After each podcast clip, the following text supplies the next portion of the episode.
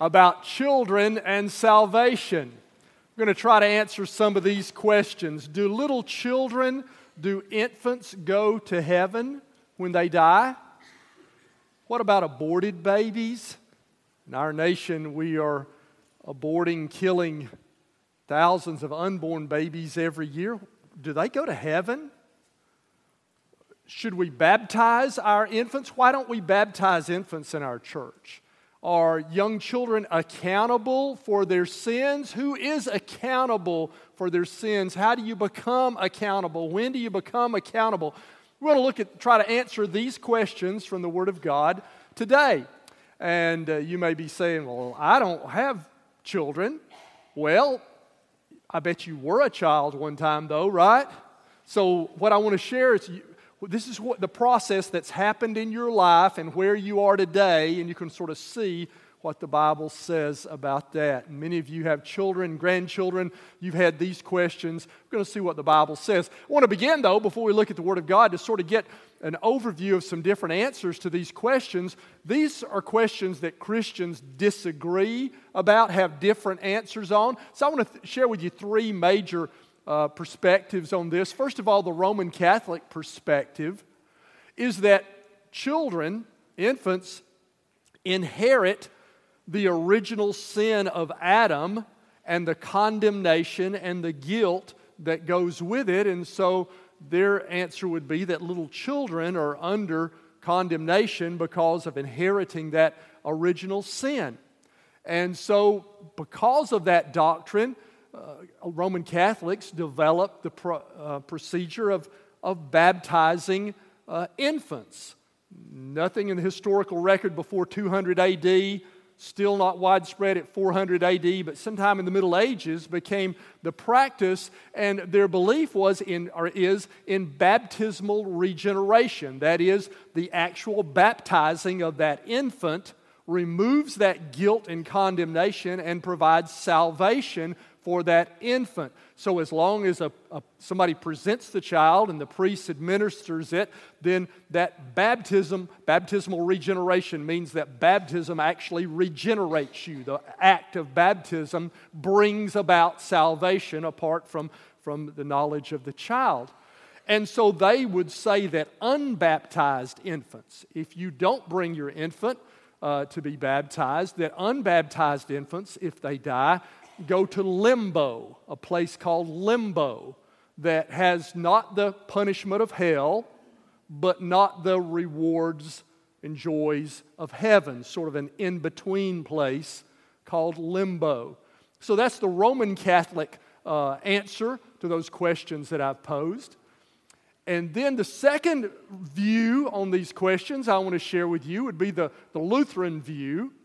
Uh, and 500 years ago, this year, a Catholic monk named Martin Luther initiated the Reformation. This is the 500th anniversary of the Reformation. Martin Luther, a Catholic monk, wanted to reform the Catholic Church. He had been studying Galatians and Romans, and he came to some different conclusions, tried to reform the Catholic Church, didn't accept the Reformation. That's where Protestants originated. That's where we originated. We are the, the fruit of Protestantism uh, 500 years ago, 1517. And so Martin Luther recovered the biblical doctrine of justification by the grace of God alone through faith alone. That is, that sacraments or any works would not produce salvation administered to us, but that salvation is a gift of God by the grace of, of God alone, received through faith alone. And we share that same uh, foundation and that same belief. But you would think then the logical implication of that would be well, then you, then you don't baptize infants because they can't have faith in God. But you, you know that change comes hard to folks? And so it was hard for them to move from that. And so Martin Luther, even though he recovered that justification by faith, couldn't let go of infant baptism. And so still continued that, and Lutherans do today. And so, um, how do you reconcile that? Justification's by faith, but an infant can't have faith. And one of two answers was and is given by Lutherans. Martin Luther said, well, maybe that faith is unconscious in the child, and God knows who's going to have faith later on, and uh, you, your faith doesn't disappear when you go to sleep, right? So he said maybe that, that faith is like that, Martin Luther said, in that child, sort of an unconscious faith that would come to flowering later on, and God knows who that would be. Or the other answer given by Lutherans is that the faith of parents substitutes for the faith of the child, and the faith of parents, when they bring that child uh, to be baptized, uh, then the child is justified by faith, but it's the substitute faith of the parents. So that's the, the second uh, view, and we're greatly indebted to Lutherans uh, for that recovery of justification by faith. But the third view is that of Baptists, and there are others, but these are three major views from which most others have forked off from. And the view of Baptists was, who came just a little bit later, the fruit of the Reformation in the next century, in the early 1600s, Baptists said, wait a minute, if, if we're justified by faith alone, then we, we don't need to baptize infants because they can't have that faith. So Baptists took the Reformation to what we consider its logical conclusion, but were called the radical reformers because that was more radical. But Baptists saw it as the logical conclusion of the biblical teaching of justification by faith alone. Infants can't have faith, and so there's no need for us to baptize infants. And so the answer is why we don't baptize infants in our church is because the Bible uh, doesn't say to do so. So the early Baptists, the first Baptists, were all Episcopalians or English Anglicans, we'd call them Episcopalians, and they had all been sprinkled as children. They, they were Christians, but they came to see that that baptism was not the biblical pattern of baptism, so they were baptized again as believers. And so the first Baptist that we know of, John Smyth, had nobody to baptize him, came to this biblical conclusion, so he baptized himself. Whoosh, whoosh. And then he baptized the other folks in his church, and it became the first Baptist church. They were all, the first Baptists were all rebaptized. They had all um, been sprinkled, but they then came to see that although they were Christians, they needed that confirmation of baptism. And, and so let me show you in Scripture that what we see Scripture to say is that all baptism in the New Testament is believers' baptism. Believers' baptism.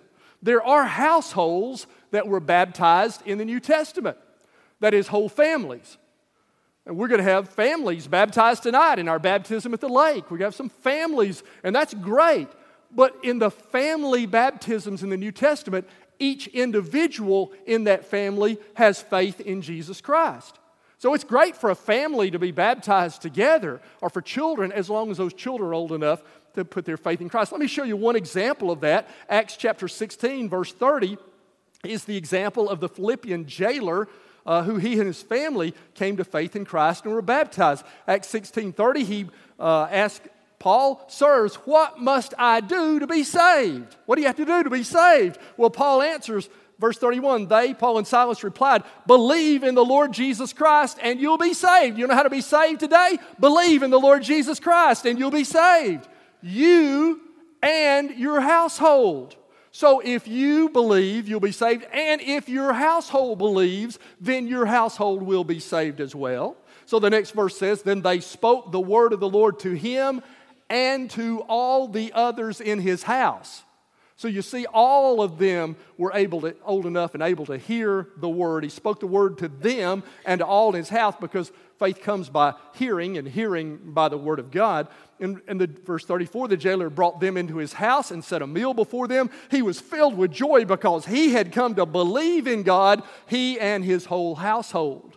So you see, that's the pattern throughout the Bible. The Bible never tells us of baptizing infants, uh, it always speaks of those who are believers being baptized. And so, an example is a missionary, Adoniram Judson, and his wife Nancy, who were Congregationalists and who were sent as missionaries to India. But in 1812, it took a long time to get from the United States to India on a ship. And while he was on a ship, Adoniram Judson had been translating the New Testament from Greek, and he worked on that throughout the voyage. And as he translated the New Testament and studied it, he came to see that every baptism in the New Testament was by of a believer. Saw passages like this in Acts 16 31, became convinced that that he was wrong and Baptists were right, and he got to India and asked to be baptized as a believer in Jesus Christ and became one of the first Baptist missionaries. Didn't go over well with the Congregationalists, but had to find new support. But so that's what happened. That's how early Baptists came about. All right, then what about little children? What happens to little children if we're not going to baptize them? If we don't believe that baptism will procure their salvation, because salvation is by the grace of God through faith alone, are little children accountable for their sin? And I believe the answer for that is no. Let me show you some passages in Romans. Romans speaks to this. Romans 5:13. Let me read verses 12 and 13. Romans 5:12. Therefore, just as sin entered the world through one man and death through sin, and in this way death came to all people because all sinned. So, there is that act of Adam who disobeyed God and sinned and brought the fall, and then all of us, yes, we have been affected by that. And so we don't believe little children are innocent like Adam. We believe little children are sinful and that we all have that sin nature of Adam. If you don't believe in the sinfulness of all people, go see Melissa Todd and volunteer to work in preschool for a couple of Sundays, then come back and tell me if you believe in the sinfulness of all people or not. Just work with two year olds, or, or come, let me send you my grandkids for a couple of days, and you take them home, and then come back and tell me if you believe in the sinfulness of children or not. We've all inherited that sinful nature. You see it in toddlers, don't you? You see that innate selfishness, self centeredness. They're precious, they're beautiful, they're wonderful, and they're sinners. And that's what this verse says sin entered the world through one man, and death through sin. And so tragically, all of us die.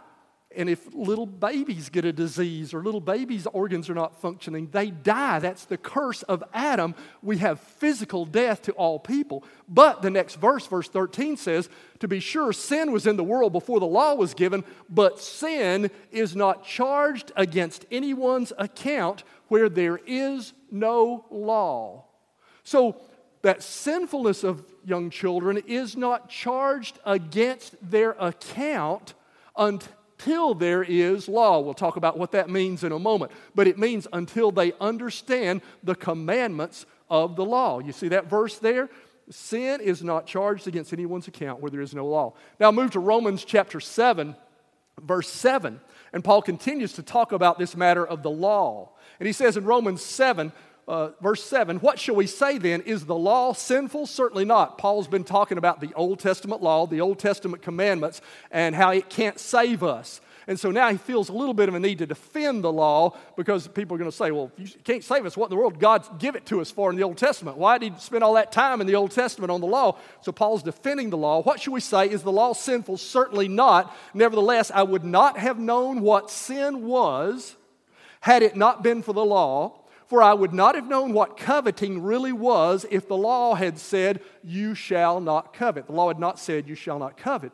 But sin, seizing the opportunity afforded by the commandment, produced in me every kind of coveting, for apart from the law, sin was dead. So he's saying here that the function of the law in the process of salvation is partly to reveal our sinfulness and even to arouse our sinfulness and define our sinfulness. Now, that's common sense. You know that's true. If you were walking down one the hall of our church and you passed by a series of doors that were closed, you wouldn't think about, oh, I'm going to look in here and see what's in there. But if you're walking down the hall in our church and on one of the doors is a sign that says, Do not enter, no one permitted, entry forbidden, what would you think? I wonder what's behind that door. Why don't they want me in that door? I think I'll look and see why, you know, you see how the law defines your sinfulness, arouses your sinfulness. He talks about coveting. He says, when the, when the commandment, do not covet, came, then that's when it aroused covetousness in me. Again, with your children, if you don't think this is true, take one of your, your kids home, especially if you have young children. Go in a room with an object they've never shown any interest in before a vase, a flower pot, a button on a piece of equipment, whatever, and you set them down and say, You're not to ever touch this. You're not to go near this. You can touch, play anything else in this room, but don't touch this object. You go home, try that experiment. What's going to happen? Eventually, their curiosity is going to be, they're going to be gravitated like a moth to a flame to that, right? Because we have a sinful nature and commandments define, reveal, and arouse our sinfulness. That's what this is said. All right, here's the key verse. If you only get one verse in this sermon, get Romans 7 9, this next verse. This is the one that's going to help you understand about your children, the process in your own life of what has happened and what is happening. Here it is Romans 7, verse 9. Once I was alive apart from the law. Paul is speaking autobiographically of himself, but it's true of every one of us. It's universally true. Once I was alive apart from the law. When is he talking about there? Paul is talking about when he was a child before the law came to him. Now, the law had been around, of course, for thousands of years, but the law had not come to Paul until he heard it, understood it, and could grasp the limits and the restrictions of it, right? Once I was alive apart from the law. But when the commandment came, so once I was alive apart from the law, Paul was a sinner. Paul would die physically. You and I are sinners as little children, we'll die physically.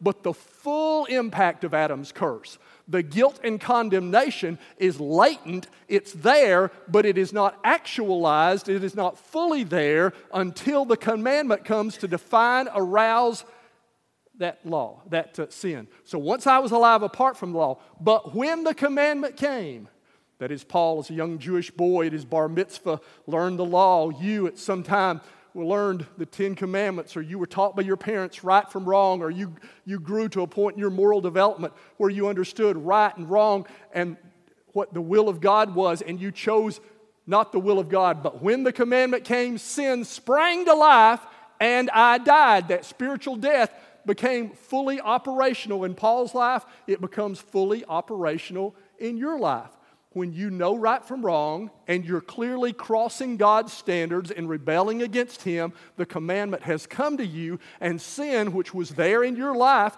which you've always been a sinner, and shown that sinful nature, but now sin springs to life. Or think about a weed growing, and it's been growing all along, but suddenly it comes to flower with its poisonous fruit and its seeds that it drops everywhere. That's what happens. Sin springs to life, and spiritual death is fully realized in your life and you're accountable. Verse 13, another verse on down this same passage says it this way For sin, seizing the opportunity afforded by the commandment, deceived me, and through the commandment put me to death. Oh, I don't you have that verse up there. That's verse 11. Let me get verse 13 uh, did that which is good then become death to me? By no means. Nevertheless, in order that sin might be recognized as sin, it used what is good to bring about my death, so that through the commandment, sin might become utterly sinful. Comes a time in your life, in the development of your children, grandchildren, when sin becomes utterly sinful. That is, when the commandment comes, when there's a full understanding of right and wrong and the limits that God has set, and beyond those limits is rebellion against God, then sin either springs to life, verse 9 says, and you die, or verse 13 says, sin, which is there, becomes utterly sinful. And when sin becomes utterly sinful, you're accountable. You're spiritually dead. You're lost. You're headed to hell. You need a Savior because sin's always been there, but now it has sprung to life. It is fully operational. When does that happen in the life and development of an individual? Well, obviously, there is no set age because we develop differently. For developmentally challenged adults, it may never come that age of accountability. And there are people who live all their lives and they don't come to that age of accountability sin has not become utterly sinful because they lack that full capacity to understand the implications of right and wrong. For most people, it comes sometime in the development of a child or a teenager. We begin evangelism in our vacation Bible school with third graders, about age nine. because morally, spiritually, emotionally, physically, that's the beginning, we think, of that awareness. Now, certainly some can, can come to that earlier. Um, and, you know, you know, Cindy saved at age six, but Cindy's strange, and I mean, special in a lot of ways. Uh, there. Uh, so I would encourage you, if you have younger children, uh, it's best if you can delay their baptism. Let them pray and receive Christ, rejoice with them, but delay that baptism because they're okay. And we want this to be a lifelong commitment that they'll remember, understand, not a decision, but a discipleship that will follow through. So, do infants and children go to heaven when they die? And I believe the answer is yes. Let me show you an Old Testament illustration from the book of Deuteronomy, chapter 1, verse 39. In the Old Testament, God delivered the Israelites out of bondage and slavery in Egypt to lead them to a promised land. That's analogous to our experience as a believer in that we, have, when we put our faith in Jesus Christ, have been set free from the bondage of sin and we're delivered. We're going to a promised land. Amen? They got to the edge of that promised land, though, and most of them did not have enough faith to enter. It takes faith to receive the gift of God by grace through faith. And so all of the adults said, we can't do it. There's giants in the land. No, God said, I'm giving you this land. Only Caleb and Joshua were the only two adults who had faith, and so they were the only two who got to go into the promised land because the gifts of God are received by faith. But God said, You're going to die in the desert because of your lack of faith, but your kids are going to go into the promised land. In Deuteronomy 139, in that context, says, And the little ones that you said would be taken captive, your children who do not know good from bad, they will enter the land. I will give it to them, and they will take possession of it. And I think that's analogous to the experience of, of children today is that those who do not know good from bad, the adults were accountable for their unbelief. The children were still sinful, still with a sinful nature, but sin had not become utterly sinful. Sin had not sprung to life in them, and so they were not accountable, and their generation, when they grew up, would go into that promised land. Now, I believe that's true of aborted babies. I believe that a person becomes a person at conception, and those unborn children are, are, are people, they're human. Bills now before legislators about they're good evidence that at 20 weeks they experience pain, and so uh, the bills and legislatures across our country is forbidding abortion up to that uh, before that 20th uh, week. They're, they're individuals, and I believe they go to heaven when they die. Now, does this principle then of accountability apply to adults who have not heard the Ten Commandments and not heard about Jesus? Maybe all of them go to heaven because we just said where there is no law, then sin is not accountable. Well, then what about people who have not heard about the Ten Commandments or not heard about Jesus, do they go ahead? The answer is no. It would, it would seem maybe that's an extension of this principle, and okay, children don't, so probably those who haven't heard don't. The answer is no, they are accountable the Bible clearly says it in Romans 1 and 2 that we'll look at. And what the Bible says is they don't have the law of the Bible, but they have two other books of the law the book of nature and the book of conscience. And the law is written in the heavens and it's written on our hearts. And so we have sufficient revelation to be accountable because we know right from wrong from our conscience and we know accountability to God from the heavens. Let me show you two passages quickly. That's a whole other subject, but I want to just mention it for a moment uh, so that you can see it in Romans chapter uh, 1 and 2. Romans 1, verse 18 through 20 says, The wrath of God is being revealed from heaven against all the godlessness and wickedness of people who suppress the truth for the, by their wickedness, uh, since what may be known about God's plan is plain to them, because God has made it plain to them. For since the creation of the world, God's invisible qualities, his eternal power and divine nature have been clearly seen, being understood from what's been made, so that people are what? Without excuse. So, even if you don't have the book of the Ten Commandments to know God's limits and His guidelines, you have, first of all, the book of nature, and it doesn't give a complete picture. Don't know everything. We got to have the Bible, of course, but it gives us enough so that we are without excuse. Then the other book is the book of your conscience in Romans 2 is about this subject, and I'll read Romans 2 14 through 15. Indeed, when Gentiles, non Jews, who do not have the law, okay, do by nature things required by the law. They're a law for themselves, even though they don't have the law. Verse 13, they show that the requirements of the law are written on their hearts, their consciences also bearing witness, and their thoughts sometimes accusing them and other times defending them. And so we also have that revelation of our conscience. Not full revelation, we need the Bible, but it's enough to hold us accountable. So, children, it's not matter where you heard the gospel or how, it's whether you've got to that point in your life whether you can understand right and wrong. So, adults, so let me say most of us here today, teenagers, older teenagers at least, adults, we're accountable to God, certainly adults. So, you and I are accountable. You've had enough revelation that you won't be able to say, I, I'm without excuse. So, let, we talked about the bad news.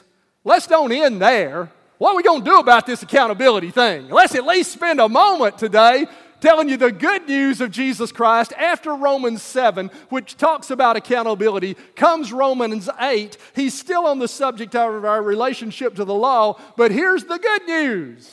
Romans 8 1, therefore, there is now no condemnation for those who are in Christ Jesus because through Christ Jesus, the law of the Spirit, there's a bigger law than the law of the book, the law of the Spirit gives life, has set you free from the law of sin and death for what the law was powerless to do because it was weakened by the flesh. God did by sending His own Son in the likeness of sinful flesh to be a sin offering, and so He condemns sin in His flesh. And so the good news is you don't have to be under condemnation. You don't have to go to hell. The bad news is most of you here are accountable. The good news is nobody has to be condemned. If you'll put your faith in Christ Jesus, then he who became sin for you can give you freedom from condemnation and guilt and give you eternal life that begins now and lasts throughout heaven. Would you bow your heads with me? I wonder if you want to pray for somebody in this prayer moment. I wonder if you have a kid, a grandkid, a teenager that you want to know will be in heaven and you want to pray for them right now. Maybe you've got little children who are not anywhere near accountable yet. Wouldn't you want to begin to pray for them that as the flowering of their life takes place, that they'll hear and believe and understand the good news?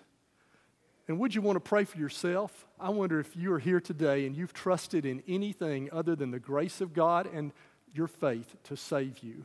Salvation's by the grace of God through faith.